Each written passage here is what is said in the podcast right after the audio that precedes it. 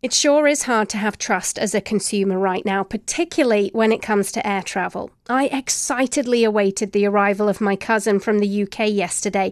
I haven't seen him in eight years, and this is his first time in Canada. But five days before his journey, he awoke to an email from Air Canada saying, We've cancelled all your flights. Right now, have no alternative for you, but we are working on it.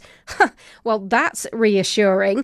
After an hour on hold and 20 minutes finally talking to a human, they put him on a British Airways flight, only for a delay, meaning he missed his connecting flight from Toronto to Regina. No problem. You think Pearson is a major hub for Air Canada. He reported there was no help desk, no Air Canada desk, and the only person willing to help him pointed to a bunch of white phones where I assume he remains on hold right now because he still hasn't arrived. Yep, these monopoly airlines really are serving us well. I'm Sarah Mills.